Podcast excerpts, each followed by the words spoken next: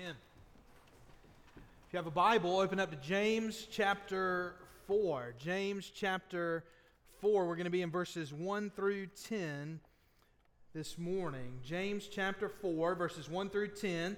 As you're opening there, go ahead and stand with me, if you would, out of reverence for the reading of the words of our God. James writes under the inspiration of the Holy Spirit in such a way that as the words on this page are being read, God Himself is speaking to us. Beginning verse one, "What causes quarrels and what causes fights among you? Is it not this, that your passions are at war within you? You desire and do not have, so you murder. You covet and cannot obtain, so you fight and quarrel. You do not have because you do not ask. And you ask and you do not receive because you ask wrongly to spend it on your passions. You adulterous people. Do you not know that friendship with the world is enmity with God?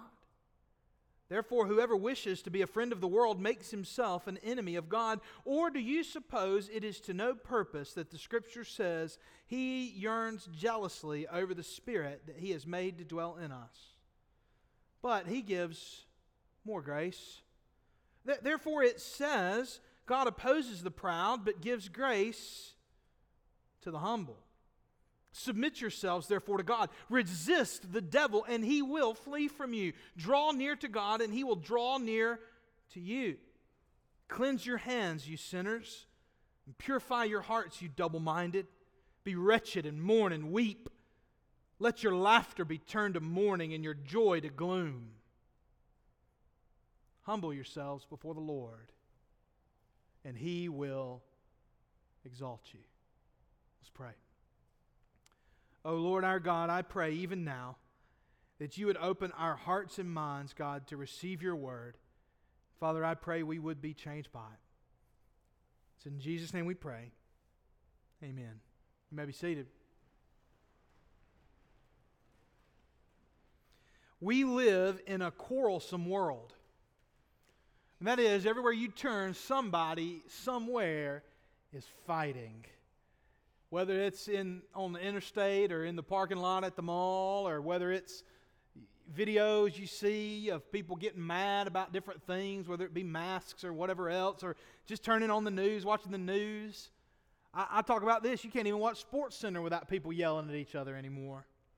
We live in a quarrelsome world. But I ask you the question today, what is the source of a quarrelsome life? You see, I think we're so used to all the fighting that we think it's okay for us to be quarrelsome as well.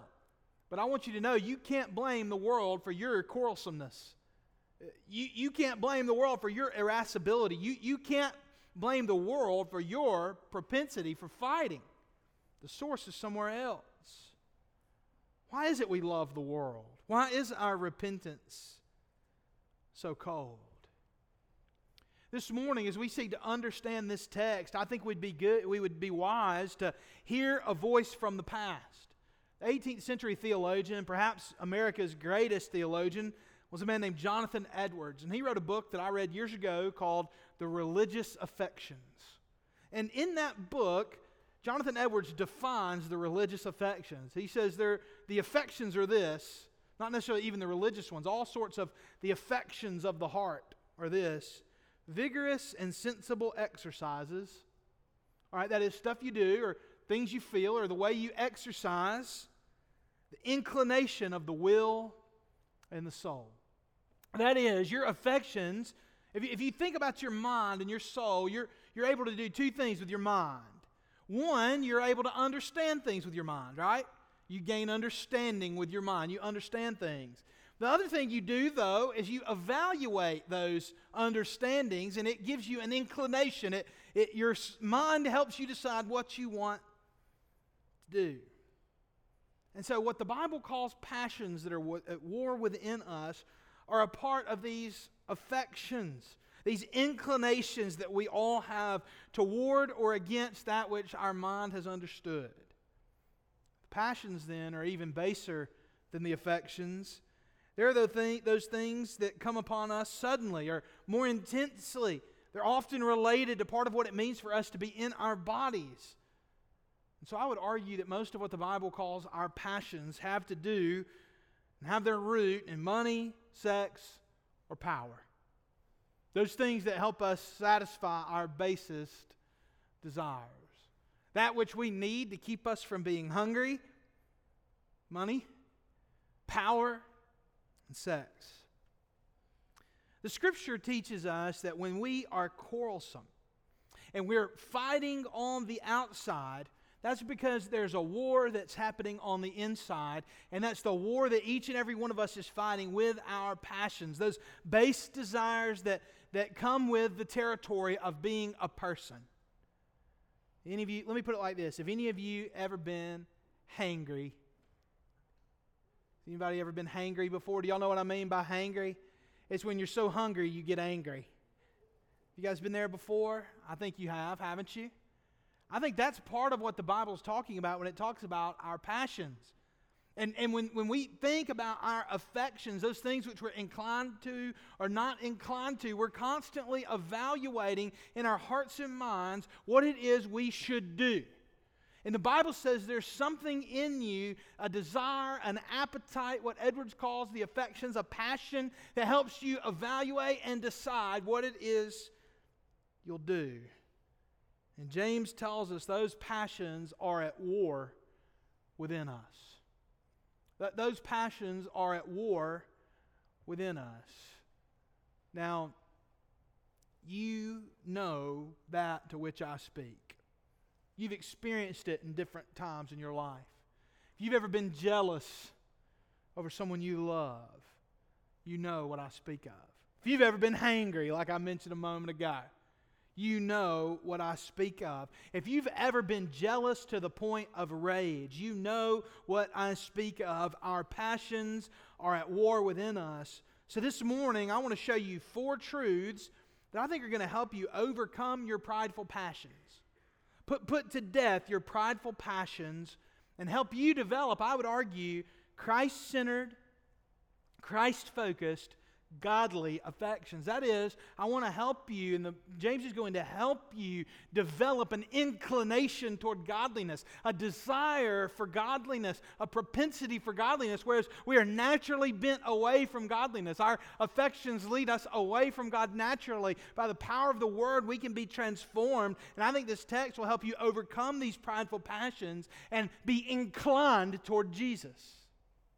Four points this morning to help you do that. Help you understand that. Here's the first. Prideful passions produce a sour life. Prideful passions produce a sour life. Verses one and two. What causes quarrels and what causes fights among you? Is it not this? Is it not this, that your passions are at war within you? You desire and do not have, so you murder. You covet and cannot obtain, so you fight and quarrel. You do not have because you do not ask. You desire, the Bible says, and do not have, so you murder. You see, this is the core truth of a life of covetousness. I mean, this is the absolute mantra if, of the coveter, the one who is covetous. It's the idea that God's blessings are a zero-sum game. And so there may be some of you in the room right now who feel like God has not given you all that you deserve.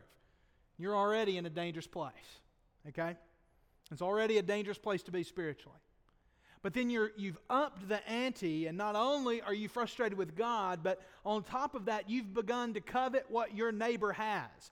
And so when you look and you see that God has blessed your neighbor in a way that does not equal the way you fight, you've been blessed, you then begin to resent and covet what your neighbor has, assuming that God blessed them instead of blessing you. And so you go from simply being frustrated with God to being mad about everything. And we, you can see it in families, you can see it in churches, you can see it in workplaces. This sort of heart produces fighting and quarrelsomeness and an inability to be peaceful. So we begin to hate those who have, because we have not. James says it leads to murder. Now, I, I don't think, uh, this is written in general to churches, it seems like. This is not, this is for churches in the dispersion. It's for all over, so I don't think this is like something like a letter to the Corinthians, where when something like this is mentioned, it's a literal murder happened in the church. I, that probably would have gotten its own letter, I think, right? But the principle's true. Even though I don't think necessarily murder happened in the church, you begin to hate. And according to Jesus, those who hate their brother in their hearts are the equivalent of murderers. But I think it's also, we see literally true in the world around us, it can lead there. Hate in your heart and this sort of covetousness can lead to actual murder. Don't we see that? Not only in our own society, but in the pages of Scripture. Wasn't the first murder a murder of covetousness when Cain killed Abel? You covet, James goes on and says, and you cannot obtain, so you fight and quarrel. You see this, don't you? The way, don't you see the way that sex and money and power, these core passions, produce this sort of quarrelsome life? Don't you see the way that so many fights in the world and wars in the world center around these things? Even pagan literature shows the way that these things bring quarrelsomeness and fighting and murder into the world. But this is the first step that we must take if we're going to fight the passions of our flesh. And we're going to reorient our affections away from these passions and, and turn them into authentic, Christ-like affections. We have to see their source and we have to see their fruit. And you may wonder, why is it that I can't seem to find peace? Why is it I can't seem to be happy when other people are happy? Why is it I can't rejoice with those who rejoice? Why is it I want to pick a fight when other people have, and I'm upset because I have not? It's because, my friend, your passions are at war within you. And so what do you do? That leads us to our second point. Where do we start? How do we fight this? If we see their source and we see their fruit, what are we supposed to do? Here's the second point this morning. Prideful passions wither through prayer. Prideful passions wither through prayer. Do you see that last little phrase in verse two? I love it. You have not because you ask not. You do not have. Why? Because you do not ask. And so right off, off the gate in this discussion, James, I think, is pushing us toward prayer. Go to the Lord. You don't have what you need because you're not asking. You want to fight these passions? You want to fight a quarrelsome spirit? You want to fight covetousness? Ask the Lord for what you need. But the coveter might say, this is not fair. This is not fair because, Pastor, you must not have read the next verse. It, it, this is a setup. This is not fair. This is a catch twenty-two gotcha that James is getting me in here, you, you might say. Let's look at verse three together. What does he say? Immediately after that, you do not have because you do not ask. And then what does he say? You ask and do not receive. Exactly. Finally, a verse I like, the coveter says, right? I've been asking all these years and I don't receive. But the Bible says you do not have because you do not ask. What is James trying to say? He, he says that your prayers are misplaced. He, he, he says that we ask to spend it on our passions. We ask wrongly. And so if I were a coveter today, and, and I have been in my life at different times, and, and the Lord shows me sins all the time, but if you're given over to this and you're frustrated with your lot in life, you may throw your hands up today and say, what gives? God says I don't have because I don't ask, but then he tells me I'm not even praying right. And that's exactly the point. That's precisely the point that James is making. Is that your prayers are not being answered so often. Like we all have to teach our children throughout their life. One time one of our kids prayed at night. I said, Lord, I pray you'll give me everything I want. Amen. Now, only one figure in the Bible has promised to answer that prayer, and it's not the Lord. It's the devil, isn't it? Now, what's, what, what is he saying? The Bible says, ask of me and I'll give you the desires of your heart, right? What is, what is James driving at? The reality is, is that what prayer does, he doesn't lead with, you're not praying right. He leads with, start praying. Right? Because the reality is what prayer does and the way God uses prayer is that prayer begins to reorient our hearts toward the mind and the will of God. God uses prayer as a means to incline our affections toward Him and not toward our flesh. You have not because you ask not. So I would encourage you to start asking. And if you get mad at God because He's not giving you everything you want, it might be because you're asking for the wrong things. And it's through the process of prayer that God is going to change your heart. heart to help you see what you need and not just what you want.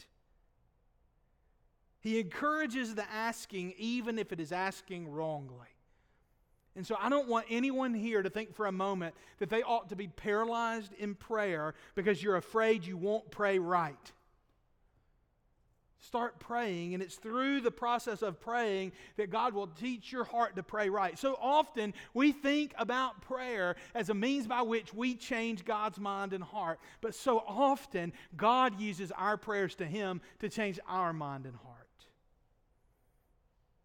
My passions are wild, my affections are out of order, I can't pray. That's precisely the moment you must pray. Because God uses prayer to transform our hearts. Fight these passions with prayer. Third of all, there's a warning.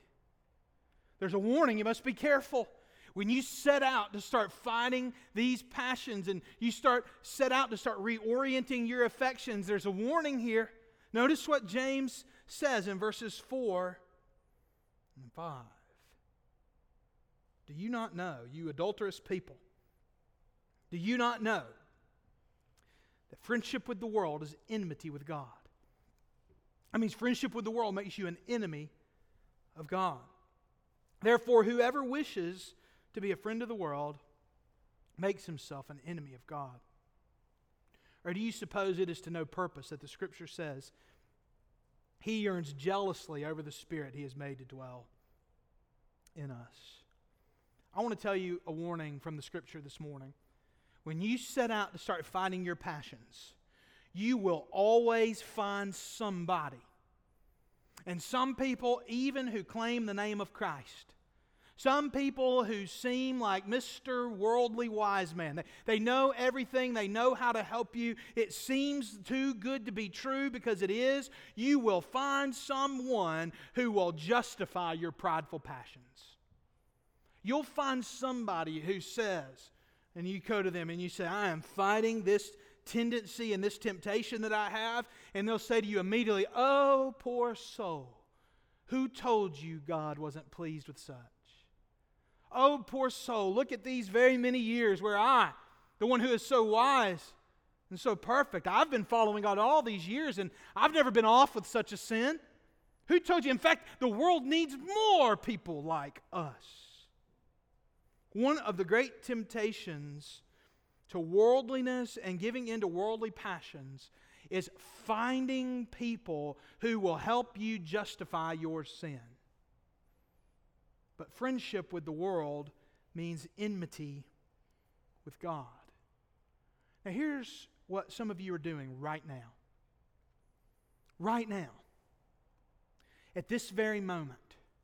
You are trying to justify your sin by thinking of someone else who's, who's committing a kind of sin most of us aren't comfortable with.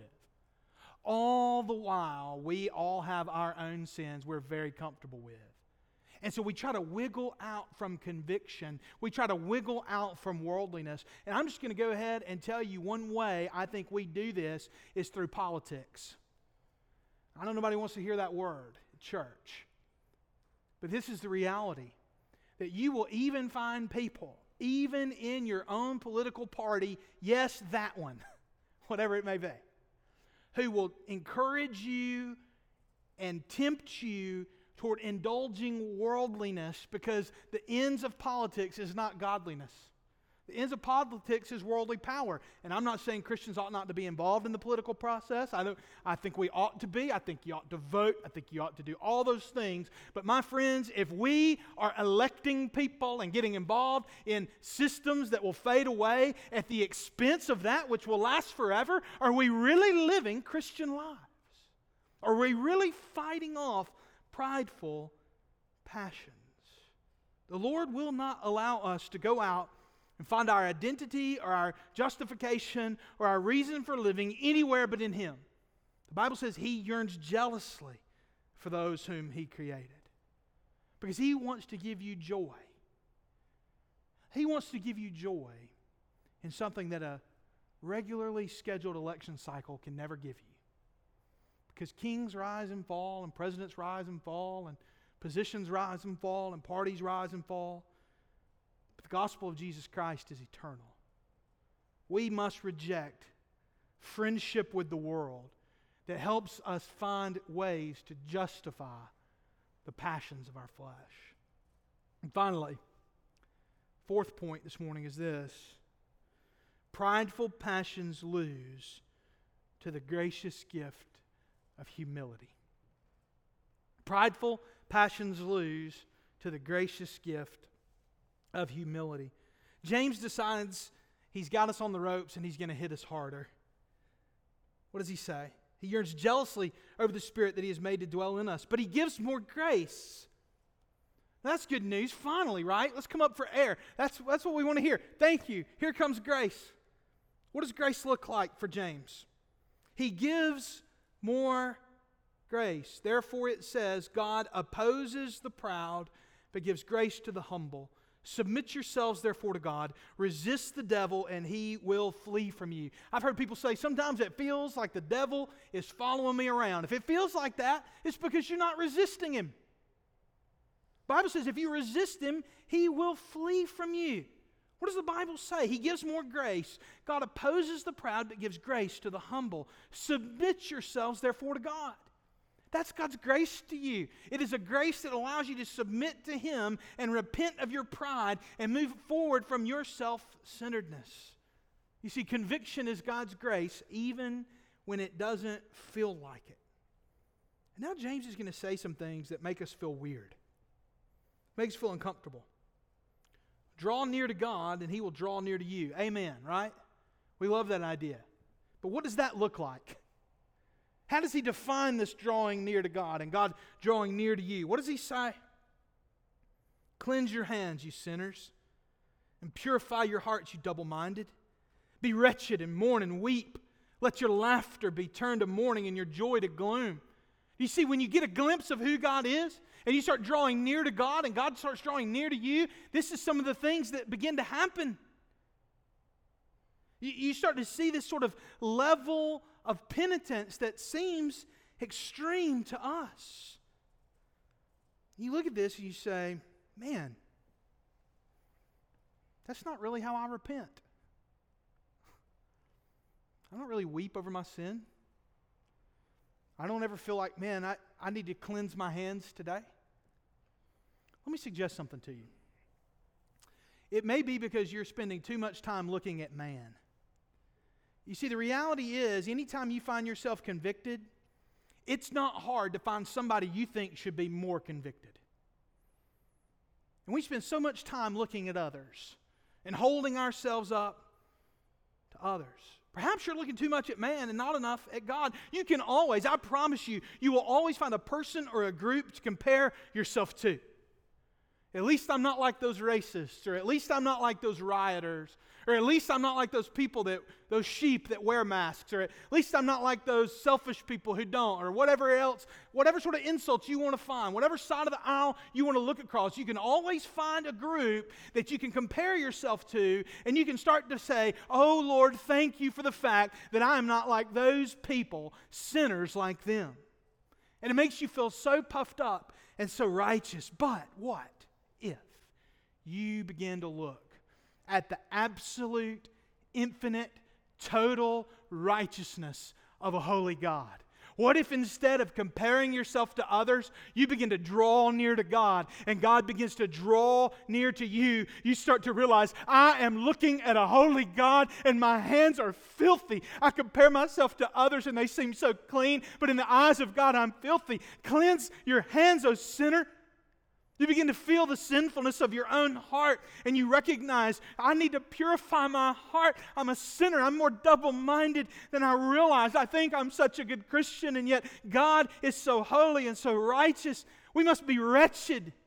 Delete our self-righteous social media posts. We must mourn. We must stop laughing at those sinners who are so much worse than us. We must weep and turn our self-righteous fake joy into gloom. When we see the actual, absolute, total holiness of God, we don't act prideful. We humble ourselves before Him.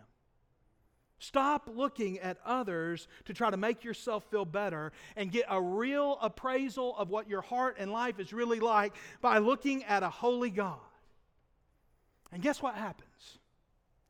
That which you wanted the whole time, that which you wanted the whole time, that joy you were looking for in your fleshly passion, that blessing you longed for that old so-and-so happened to get, that righteousness that you felt that felt so delicious in your mouth and now tastes bitter like gall when you see it compared to the holiness and righteousness of God, you spit it out. And that which your soul longed for the whole time, when you humble yourself before God, you find it there and there alone. Because there is nothing in you to commend yourself before the Lord. But there is perfect righteousness in Him that He gives us through His Son. And notice what the Bible says. You want to be exalted, don't you? And so you try to find blessings for yourself. You want to feel alive. And so you indulge those passions that are warring within you. You, you, you want to have. You want to be exalted. You want to be better than others. You want to be the best. You want to be high and mighty. And yet when we humble ourselves before God, when we get a real glimpse of His holiness, when we abandon those passions, when we abandon that fake repentance, when we abandon that self-righteousness, what does James say happens? Humble yourselves before the Lord, and He will exalt you. That's not your job. That's the Lord's job.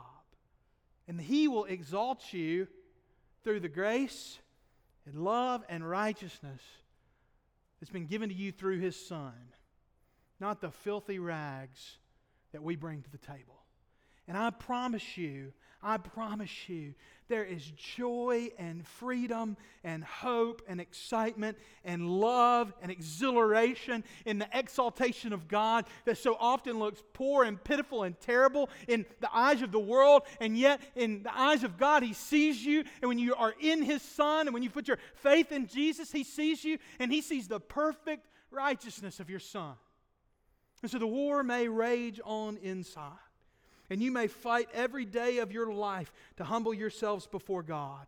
But the truth of the matter is that you will be exalted one day by the only one that matters.